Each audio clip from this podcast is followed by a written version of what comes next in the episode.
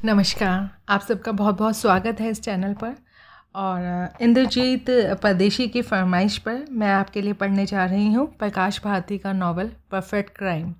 उम्मीद करती हूँ आप सब लोग इसे पसंद करेंगे और जैसे भी आपकी राय होगी, कमेंट्स में ज़रूर बताएँगे ताकि कि मैं अपने अंदर सुधार कर सकूँ और भी अच्छे अच्छे नावल्स और कहानियाँ आपके लिए ला सकूँ। तो शुरू करते हैं कहानी मतलब नावल परफेक्ट क्राइम। तेज़ रफ्तार से दौड़ती फीट के ड्राइविंग सीट पर मौजूद अजय की निगाहें सामने हाईवे पर जमी थी। अचानक वो चौका। एक्सीटर से पैर उठ गया और ब्रेक पैडल दबता चला गया। सड़क से नीचे खाई में घुटनों के बल उठता एक आदमी वहाँ ऊपर उठाए कार रोकने का इशारा कर रहा था। चेहरा पीला था और मुँह सर्कस के जोकर की भांति लाल। उसका संतुलन अचानक बिगड़ा और वो आंधे मुँह गिर पड़ा। अजय ने कार रोक दी और नीचे उतरा। डेनिम की जीन्स और शर्ट पहने निश्चल पड़े उस आदमी की सांसों के साथ गले से खड़खड़ाती सी आवाज़ निकल रही थी। वो बेहोश था। अजय ने सावधानी पूर्वक उसे पीठ के बल उलट दिया। उसके मुँह से खून के छोटे छोटे बुलबुले उबल रहे थे। खून से भीगी कमीज में छाती पर बने गोल सुराग से भी खून रिस रहा था। गले से अपना मफलर निकालकर अजय ने उसकी छाती पर कसकर बाँध दिया। घायल के शरीर में कुछ हल्की सी हरकत हुई। मुँह से कढ़ा निकली। पलकें हिली। बुझी सी आँखों की पुतलियाँ चढ़ने लगीं। स्पष्टतः तीस एक साल का वह स्वस्थ युवक मरणासन हालत में था। अजय ने सड़क पर दोनों ओर निगाहें दौड़ाई।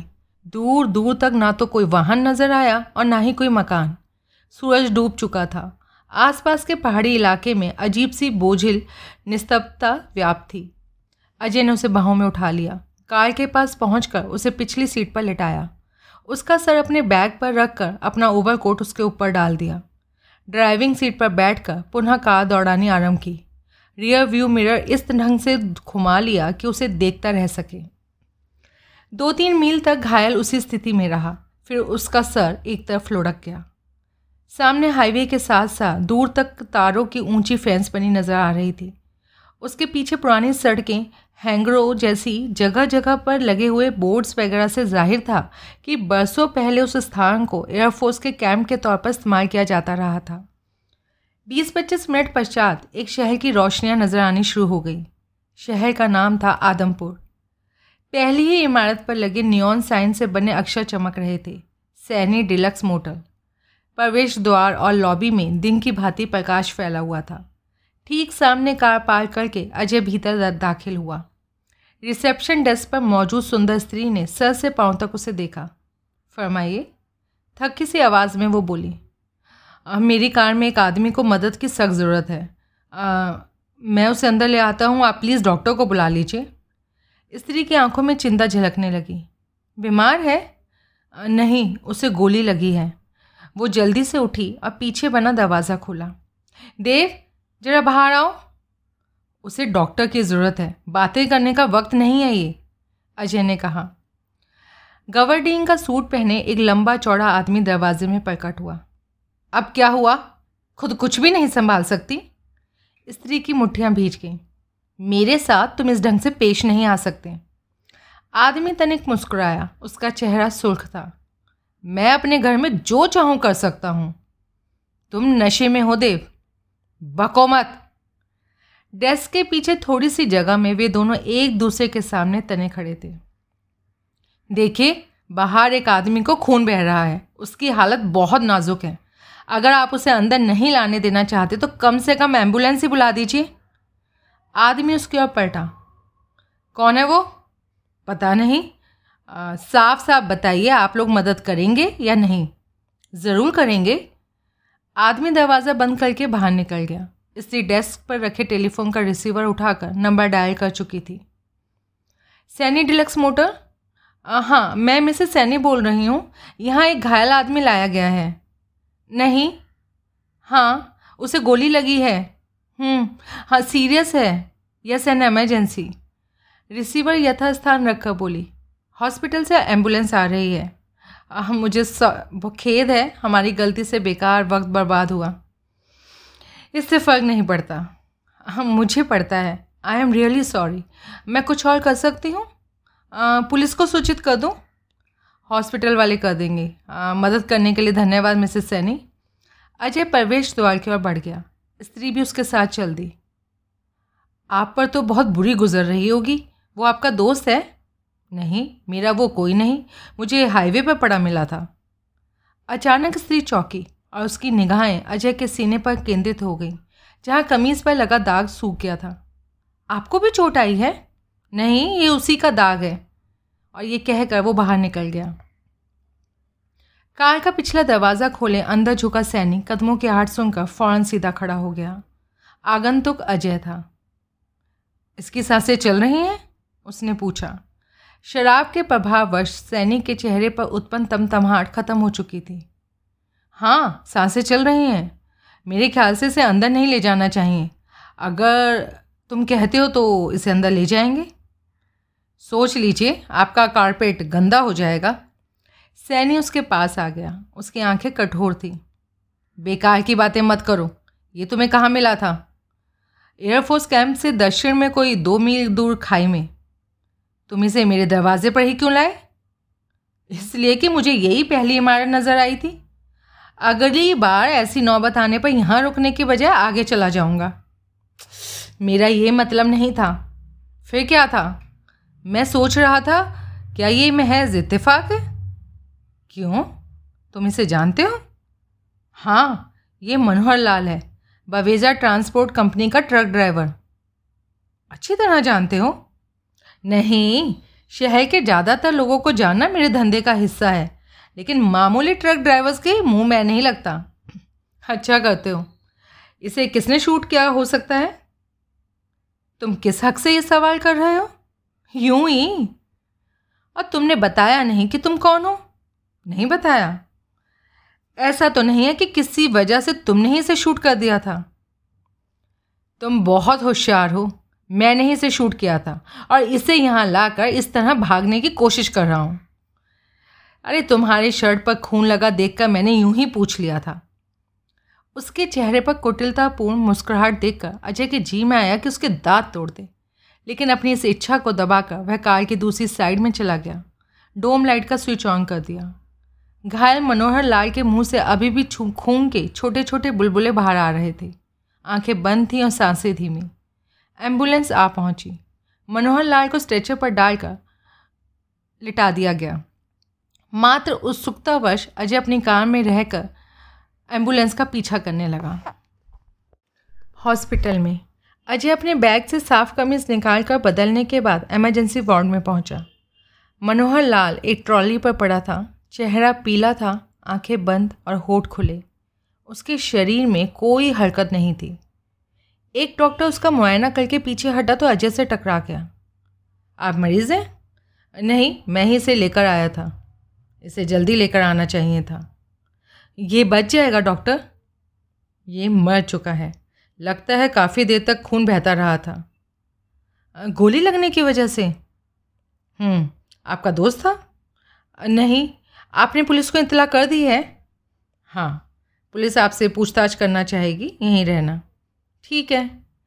मनोहर लाल की लाश को सफ़ेद चादर से ढक दिया गया। अजय वरांडे में बेंच पर बैठकर इंतज़ार करने लगा।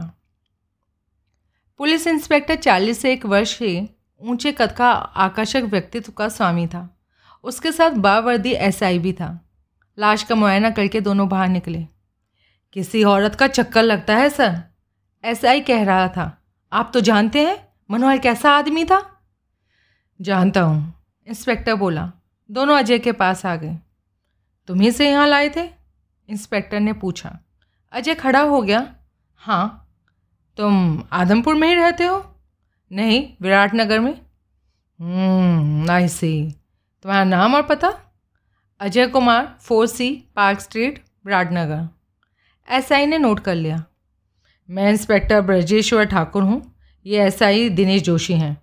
इंस्पेक्टर ने परिचय देकर पूछा। और तुम क्या काम करते हो? आ, मैं प्रेस रिपोर्टर हूँ। हम्म, किस पेपर में? थंडर हाईवे पर क्या कर रहे थे? ड्राइविंग अपनी कार से विशालगढ़ से विराटनगर लौट रहा था। लेकिन अब तुम्हें यहीं रुकना होगा। आजकल प्रोपकार करना महँगा पड़ता है। इस केस के इन्वेस्ट में हमें तुम्हारी ज़रूरत पड़ेगी। जानता हूँ। क्या तुम दो एक रोज़ यहाँ रुक सकते हो? हम्म, आज वीरवार है। शनिवार तक रुकोगे? अगर रुकना पड़ेगा तो रुकूँगा। गुड अब ये बताओ, उस तक तुम कैसे पहुँचे? वो एयरफोर्स की उस बेस से कोई दो मील दूर सड़क के नीचे खाई में पड़ा हुआ था। वो घुटने के बल उठा और हाथ हिलाकर मुझे कार रोकने का इशारा किया। हम्म यानी तब तक वो होश में था। जी, ऐसे ही लगता है? उसने कुछ कहा था? नहीं, जब तक मैं कार से उतरकर उसके पास पहुँचा, वो बेहोश हो चुका था। उसकी हालत को देखते हुए उसे वहाँ से उठाना तो मैं नहीं चाहता था लेकिन फ़ोन करने या किसी को मदद के लिए बुलाने का कोई साधन वहाँ नहीं था इसलिए उसे उठाकर अपनी कार की पिछली सीट पर डाला और पहली इमारत के पास पहुँचते ही एंबुलेंस के लिए फ़ोन करा दिया। किस जगह से? सैनी डिलक्स मोटल से। आ, सैनी पर इसकी बड़ी अजीब सी प्रतिक्रिया हुई। लगता है वो मनोहर लाल को जानता तो था लेकिन उसके जीने या मरने से कोई मतलब उसे नहीं था। एंबुलेंस के लिए उसकी पत्नी ने फ़ोन किया था। मिसेस सैनी, वो वहाँ क्या कर रही थी? सर, वो रिसेप्शन रिसेप्शनिस्ट की डेस्क पर मौजूद थी। सैनी की मैनेजर वहाँ नहीं थी? वो कौन है? मिस बवेज़ा। अगर वो वहाँ थी तो मैंने उसे नहीं देखा। क्या उससे कोई फ़र्क पड़ता है? नहीं। इंस्पेक्टर अचानक तीव्र हो गए और अपने स्वर को सामान्य बनाते हुए बोला ये पहला मौका है मैंने रजनी सैनी को वहाँ काम करते सुना है। एसआई ने अपनी नोटबुक से सर ऊपर उठाया। इस हफ़्ते वो रोज़ वहाँ काम करती है सर? इंस्पेक्टर के चेहरे की मांसपेशियाँ खिंच गईं और आँखों में विचारपूर्ण भाव झांकने लगे। सैनी थोड़ा नशे की झोंक में लग रहा था। आ, शायद इसलिए वो कड़ाई से पेश आया था। उसने मुझसे पूछा मैंने ही तो इस आदमी को शूट नहीं कर दिया था? अजय ने कहा तुमने क्या जवाब दिया? यही कि मैंने तो पहले कभी उसे देखा तक नहीं था। अगर उसने दोबारा ऐसी बकवास की तो मैं इसे अपने बयान में जोड़ दूँगा। हम्म, हालात को देखते हुए आइडिया बुरा नहीं है। क्या तुम साथ चलकर वो जगह दिखा सकते हो जहाँ मनोहर लाल को पढ़ा पाया था? ज़रूर सर। लेकिन उससे पहले मैं तुम्हारा ड्राइविंग लाइसेंस और प्रेस कार्ड देखना चाहूँगा। तुम्हें ऐतराज़ तो नहीं है? नहीं? अजय ने जेब से दोनों चीज़ें निकाल कर उसे दे दी। इंस्पेक्टर ने देखकर वापस लौटा दी। पुलिस दल सहित अजय उस स्थान पर पहुँचा। पुलिस कारों की हेडलाइट्स और टॉर्च की रोशनी में खाई का निरीक्षण कर रही थी। वहाँ सूखा खून फैला होने और एक मानव शरीर के पड़ा रहना होने के स्पष्ट चिन्ह मौजूद थे। एक और पुलिस कार आ पहुँची। बाहरी कंधों, मज़बूत जिस्म और कठोर चेहरे वाले एक एसआई ने नीचे उतरकर इंस्पेक्टर को सैल्यूट मारा। बवीजा से बात हो गई, सर। मनोहर लाल ड्यूटी पर था लेकिन जिस ट्रक को वो चला रहा था वो गायब है। ट्रक में क्या था? आ, ये बबीजा ने नहीं बताया। इस बारे में आपसे बात करना चाहता है। एसआई का कठोर चेहरा एकाएक और ज़्यादा कठोर हो गया। हम्म, जिस हरामजादे ने ये किया है जब वो मेरे हाथ पड़ जाएगा और उसकी निगाहें अजय पर जम गई। इंस्पेक्टर ने एसआई के कंधे पर हाथ रखा। शांत हो जाओ सतीश। मैं जानता हूँ, तुम लोग रिश्तों का बहुत ज़्यादा मानते हो। मनोहर लाल तुम्हारा कज़न था ना? हाँ मौसी का लड़का। हम उसके हत्यारों को ज़रूर पकड़ लेंगे। एसआई की निगाहें पूर्ववत अजय पर जमी थी। ये आदमी, इसका मनोहर की मौत से कोई वास्ता नहीं है। मनोहर इसे यहाँ पड़ा मिला था, ये उसे उठाकर ले गया और हॉस्पिटल पहुँचवा दिया। ये इसने कहा है? इसी ने बताया है। इंस्पेक्टर ने कहा फिर उसका स्वर अधिकारपूर्ण हो गया। भवेजा अब कहाँ है?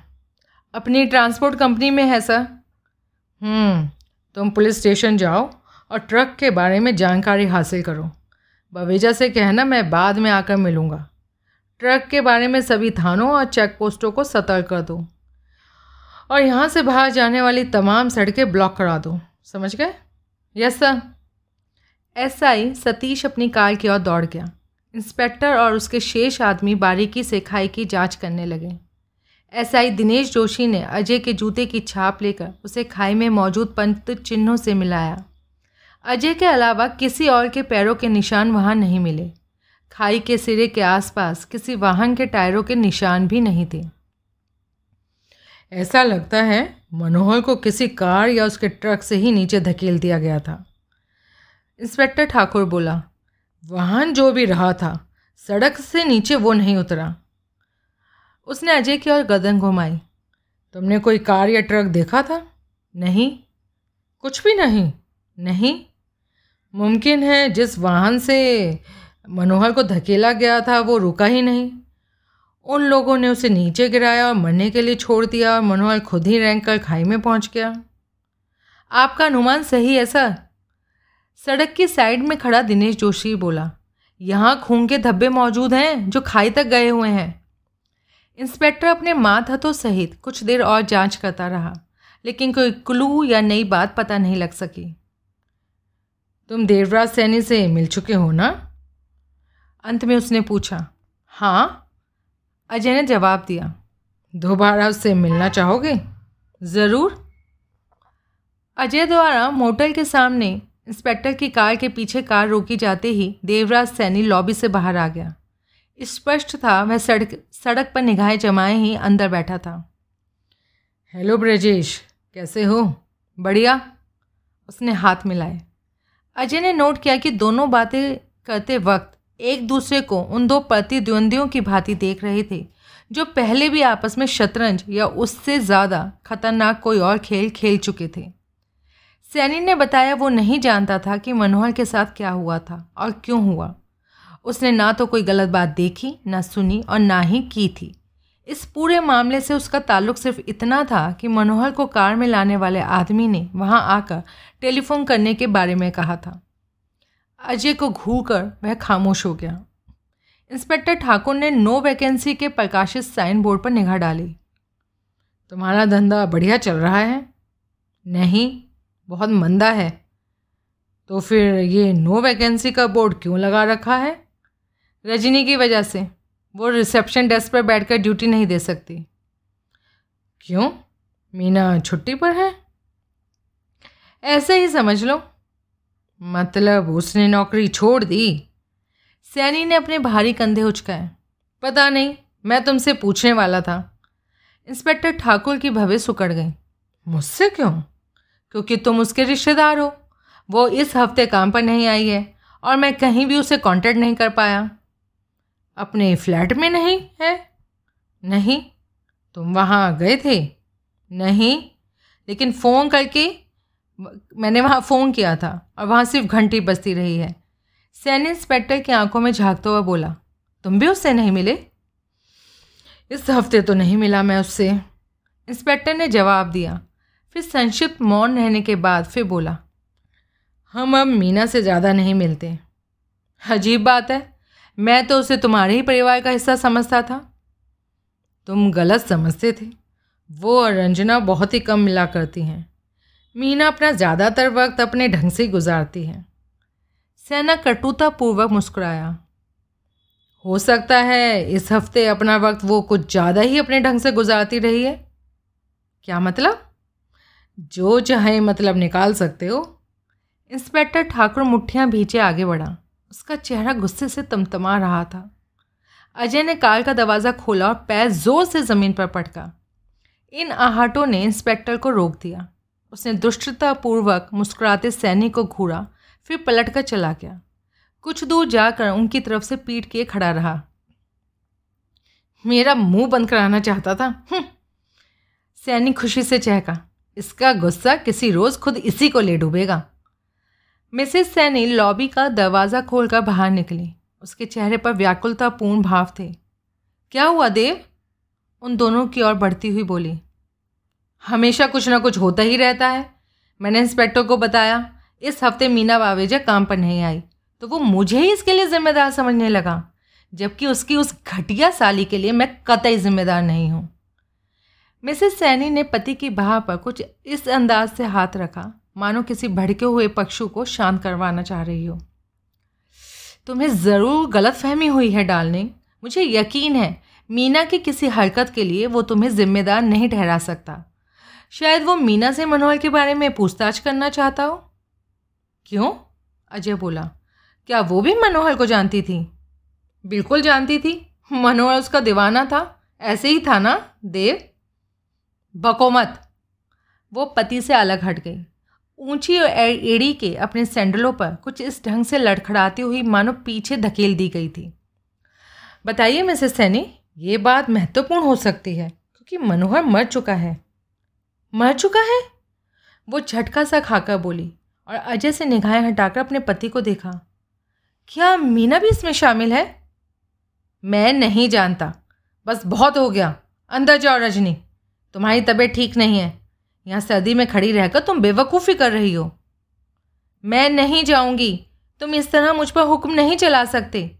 मुझे पूरा हक है जिससे चाहूँ बात कर सकूँ। नहीं, इस हरामजादे के सामने तुम्हें कोई बकवास नहीं करनी है। मैंने ऐसा कुछ नहीं। बको मत, तुम पहले ही काफ़ी बकवास कर चुकी हो।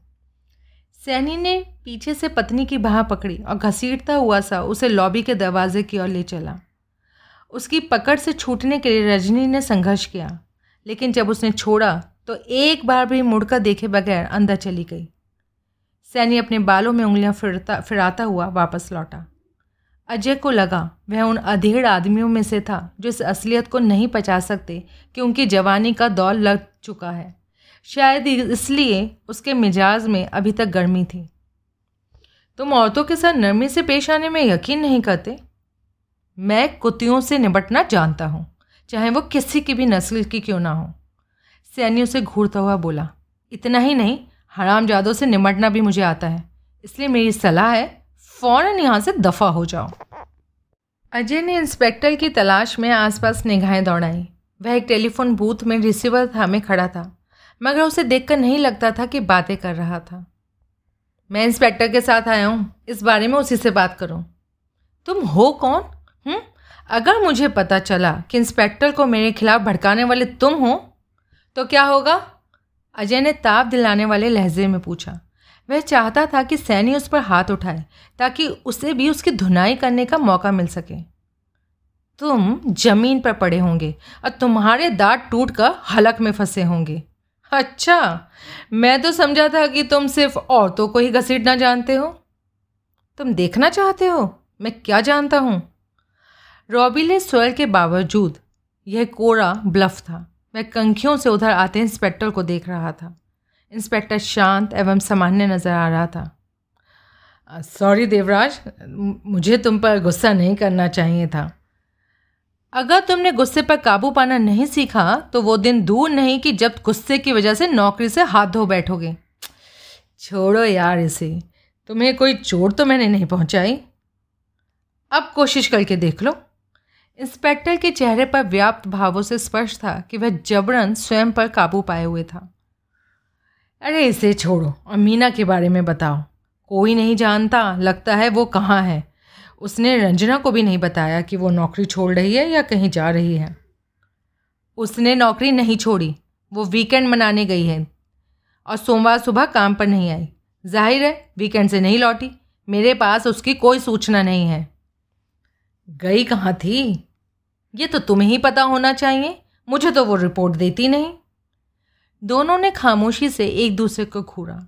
उनकी निगाहों से एक दूसरे के प्रति नफरत साफ़ झलक रही थी। तुम झूठ बोल रहे हो? अंत में ठाकुर बोला तो फिर खुद ही सच्चाई का पता लगा लो। अजय गौर से उन्हें देख रहा था। ठाकुर ने यह देखा तो उसे हिलाकर जाने का संकेत कर दिया। अजय उन्हें छोड़कर अंदर चला गया। लॉबी में अंधेरा था। एक बंद खिड़की से बाहर से हल्की सी रोशनी अंदर आ रही थी। देवराज सैनी की पत्नी रजनी दूर एक कोने में कुर्सी में धसी हुई थी। कौन है? अजय। वो आदमी जो तुम्हारे लिए मुसीबत लाया था। तुम मुसीबत नहीं लाए ये शुरू से ही मेरे साथ है। वो उठकर उसके पास आ गई। तुम पुलिस विभाग से हो? नहीं मैं प्रेस रिपोर्टर हूँ। सच्चाई का पता लगाकर अखबार के ज़रिए लोगों तक पहुँचाता हूँ। हम्म, इस किस्से से तुम्हारा क्या ताल्लुक़ है? कुछ नहीं इत्तेफाक से मैं इसमें फंस गया हूँ। ओह तुम्हें तो इसके बारे में ज़रूर कुछ पता होगा। क्यों? क्योंकि तुम इसमें इन्वॉल्व लोगों को जानती हो। तुम दूसरों की बातें कर रहे हो, मैं तो अपने पति तक को पूरी तरह नहीं जानती। तुम्हारी शादी को कितना अर्सा हो गया? सात साल। तुम किस अखबार के लिए काम करते हो? थंडल के लिए। थंडल के अजय कुमार हो? रजनी के स्वर में हैरानी का पुट था। तुम्हारा नाम मैंने काफ़ी सुना है। तुम मुसीबत ज़्यादा लोगों की मदद करते हो? मेरी मदद करोगे? किस मामले में? आ, क्या क्या मैं तुम पर भरोसा कर सकती हूँ? मैं सिर्फ़ इतना कह सकता हूँ कि भले लोग अक्सर मुझ पर भरोसा करते हैं। हाँ सॉरी मुझे ऐसा नहीं कहना चाहिए था। मुझसे क्या करना चाहती हो? ये तो सही मायने में मैं खुद भी नहीं जानती मगर इतनी बात ज़रूर है। किसी के लिए परेशानी खड़ी करना मैं नहीं चाहती। इस किसी में तुम्हारा पति भी शामिल है? हम्म, एकाएक उसका स्वर बहुत धीमा हो गया। मैंने पिछली रात देव को अपनी सभी चीज़ों को दो बड़े सूट केस में पैक करते पाया था। मुझे यकीन है वो मुझे छोड़कर जाने वाला है। और उससे पूछ क्यों नहीं लेती? इतनी हिम्मत मुझमें नहीं है। उसे प्यार करती हो? पता नहीं कई साल पहले तो करती थी। तुम दोनों के बीच में कोई दूसरी औरत है? कोई नहीं। कई औरतें हैं। मीना बबीजा भी उसमें से एक है, वो हुआ तो करती थी। पिछले साल तक उनके बीच कुछ था। देव का कहना था, वो जो भी था, ख़त्म हो गया। लेकिन वो अभी भी हो सकता है। अगर तुम मीना को ढूंढकर पता लगाओ कि किसी के साथ उसके गहरे ताल्लुकात हैं तो असलियत का पता चल सकता है। और वो कब से गायब है? पिछले शुक्रवार को गई थी वीकेंड मनाने। कहाँ? ये मैं नहीं जानती। तुम्हारे पति के साथ गई थी? नहीं, कम से कम वो तो मना करता है। मैं कहने जा रही थी, अजय के पीछे से सैनी का स्वर उभरा। तुम क्या कहने जा रही थी? स्पष्टतः वह चुपचाप लॉबी का दरवाज़ा खोलकर अंदर आ गया था। अजय को एक तरफ़ धकेल कर अपनी पत्नी के सामने अड़ गया। मैंने तुम्हें बकवास करने के लिए मना किया था। मैं मैं, मैंने कुछ नहीं कहा। लेकिन मैंने तुम्हें कहते सुना था। अब ये मत कहना कि झूठ बोल रहा हूँ। अचानक उसकी ने पत्नी के मुँह पर थप्पड़ जमा दिया और वो लड़खड़ा कर पीछे हटी। अजय ने उसका कंधा पकड़कर उसे अपनी ओर घुमाया। औरत पर ताकत मत आजमाओ, पहलवान। हरामजादे, सैनिक गुर्राया, घूसा चला दिया। अजय को अपनी गर्दन की बाई साइड सुन हो गई मालूम हुई। वह पीछे हटकर दरवाजे के पास रोशनी में आ गया। आशा के अनुरूप सैनी भी उसकी ओर झपटा। प्रत्यक्ष था शांत खड़ा अजय तनिक घूमा और उसके पेट में साइड किक जमा दी। सैनी के चेहरे पर पीड़ा भरे भाव प्रकट हुए। दोनों हाथों से पेट दबाए वह दोहरा हो गया। अजय ने आगे बढ़कर उसकी गर्दन के पृष्ठभाग पर दो हथड़ दे मारा। सैनी औंधे मुँह नीचे गिरा। उसका चेहरा फर्श से टकराया और उसकी चेतना जवाब दे गई। रजनी घुटनों के बल पति की बगल में आ बैठी। उसे उलटकर सीधा किया। उसके सर, उसका सर गोद में रखकर थोड़ी से बहता खून साफ़ किया। इससे ज़्यादा चोट आई है? नहीं, जल्दी ही होश में आ जाएगा। तुम्हें इस बार हाथ नहीं उठाना चाहिए था। शुरुआत इसने की थी। सैनी के मुँह से कढ़ा निकली। शरीर में हरकत हुई। रजनी ने भयभीत नज़रों से अजय को देखा। मेहरबानी करके अब यहाँ से चले जाओ। क्यों?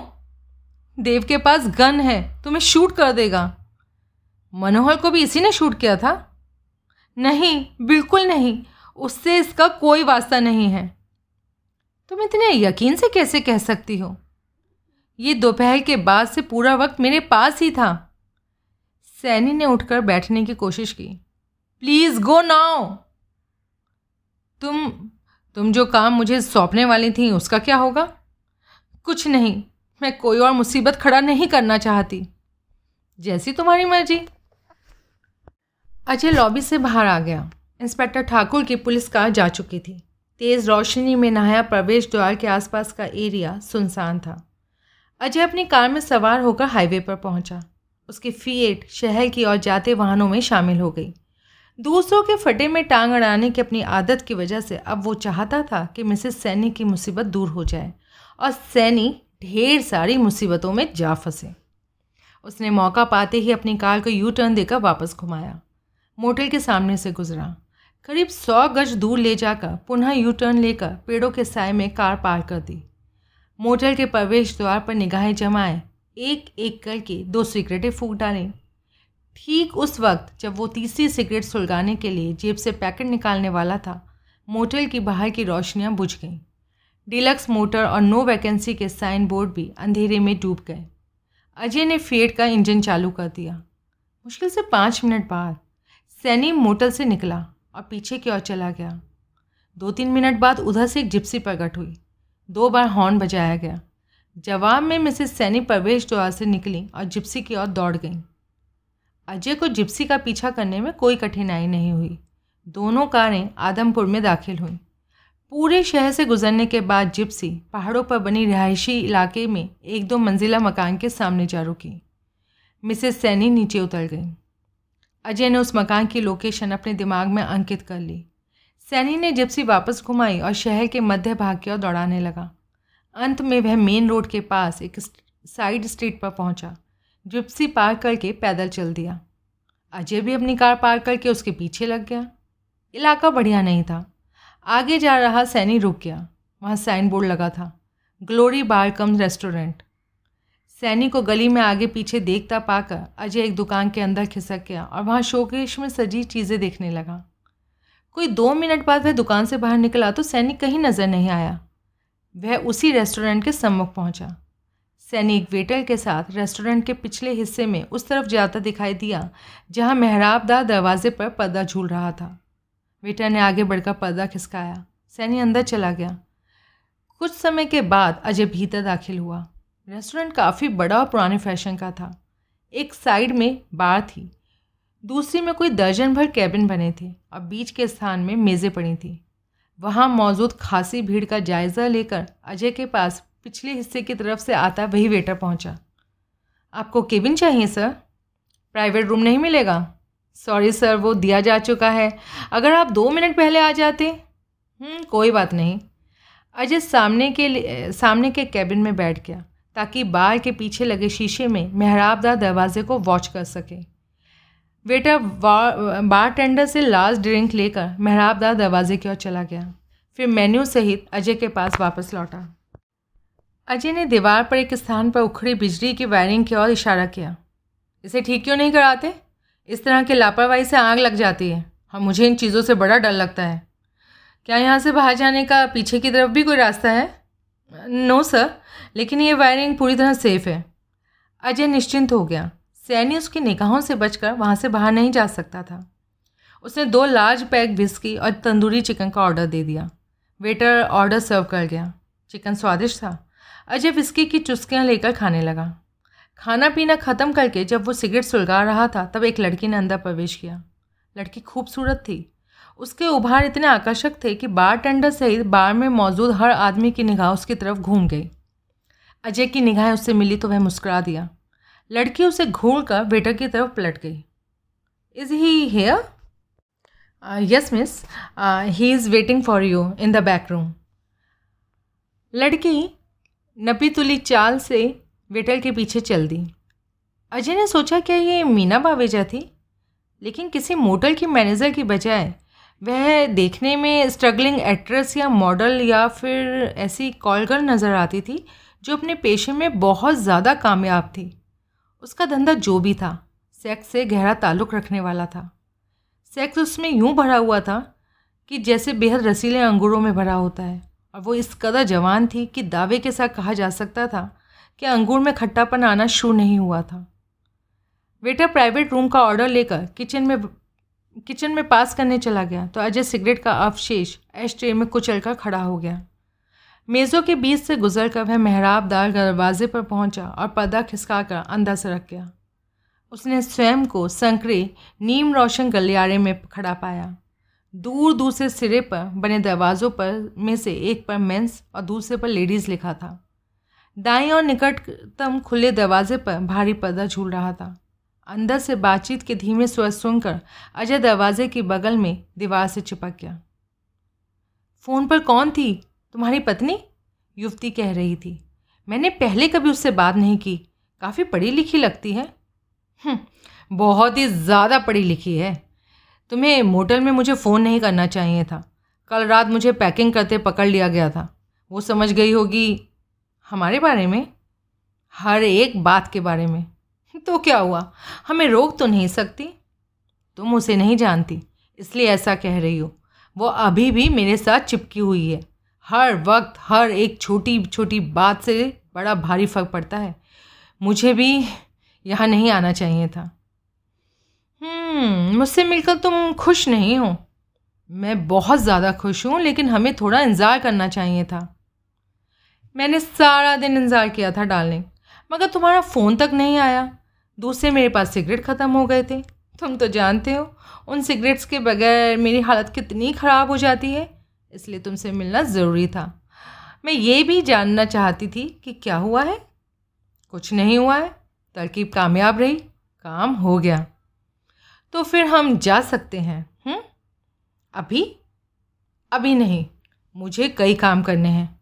जॉनी को कांटेक्ट करना है। वो चला नहीं गया? नहीं गया हो तो बेहतर होगा। उसके पास अभी मेरा पैसा है। वो दे देगा। उस पर भरोसा कर सकते हो। जॉनी बेईमान या ठग नहीं है। कब मिलना है उससे? बाद में। उसे अकेले से नहीं मिलना है मुझे। जब उससे मिलो तो मेरा भी एक काम कर देना। युवती का स्वर याचनापूर्ण था। उससे मेरे लिए कुछ सिगरेट मांग लेना। नेपाल में तो उनकी कोई कमी नहीं रहेगी। मुझे बस आज रात और सफ़र के लिए चाहिए। ये इंतज़ार मुझ पर भारी गुजर रहा है। तुम समझती हो मुझे इस इंतज़ार में मज़ा आ रहा है? मुझ पर भी ये इतना भारी गुजर रहा है कि एक पल के लिए मैं चैन से बैठ नहीं पा रहा हूँ। अगर मेरा दिमाग ठिकाने होता ना तो मैंने हरगिज़ यहाँ का रुख नहीं करना था। फ़िक्र मत करो, डार्लिंग, यहाँ कुछ नहीं हो सकता। इस रेस्टोरेंट का मालिक जीवन दास हमारे बारे में जानता है। और कितने लोग हमारे बारे में जानते हैं हुँ? और कितना जानते हैं? मोटल में भी एक प्रेस रिपोर्टर सूंग लेने आया था। इस किस्से को छोड़ो डालने यहाँ आओ और हमारे नए बंगले के बारे में बताओ। क्या हम वहाँ सारा दिन खुले आसमान के नीचे पड़े रह सकते हैं? क्या हम चिड़ियों की चहचहाट सुनते हुए मौज मज़ा कर सकते हैं? क्या नौकर हमारा हुक्म सुनने के लिए हाथ बांधे खड़े रहेंगे? आओ ना, मुझे ये सब बताओ।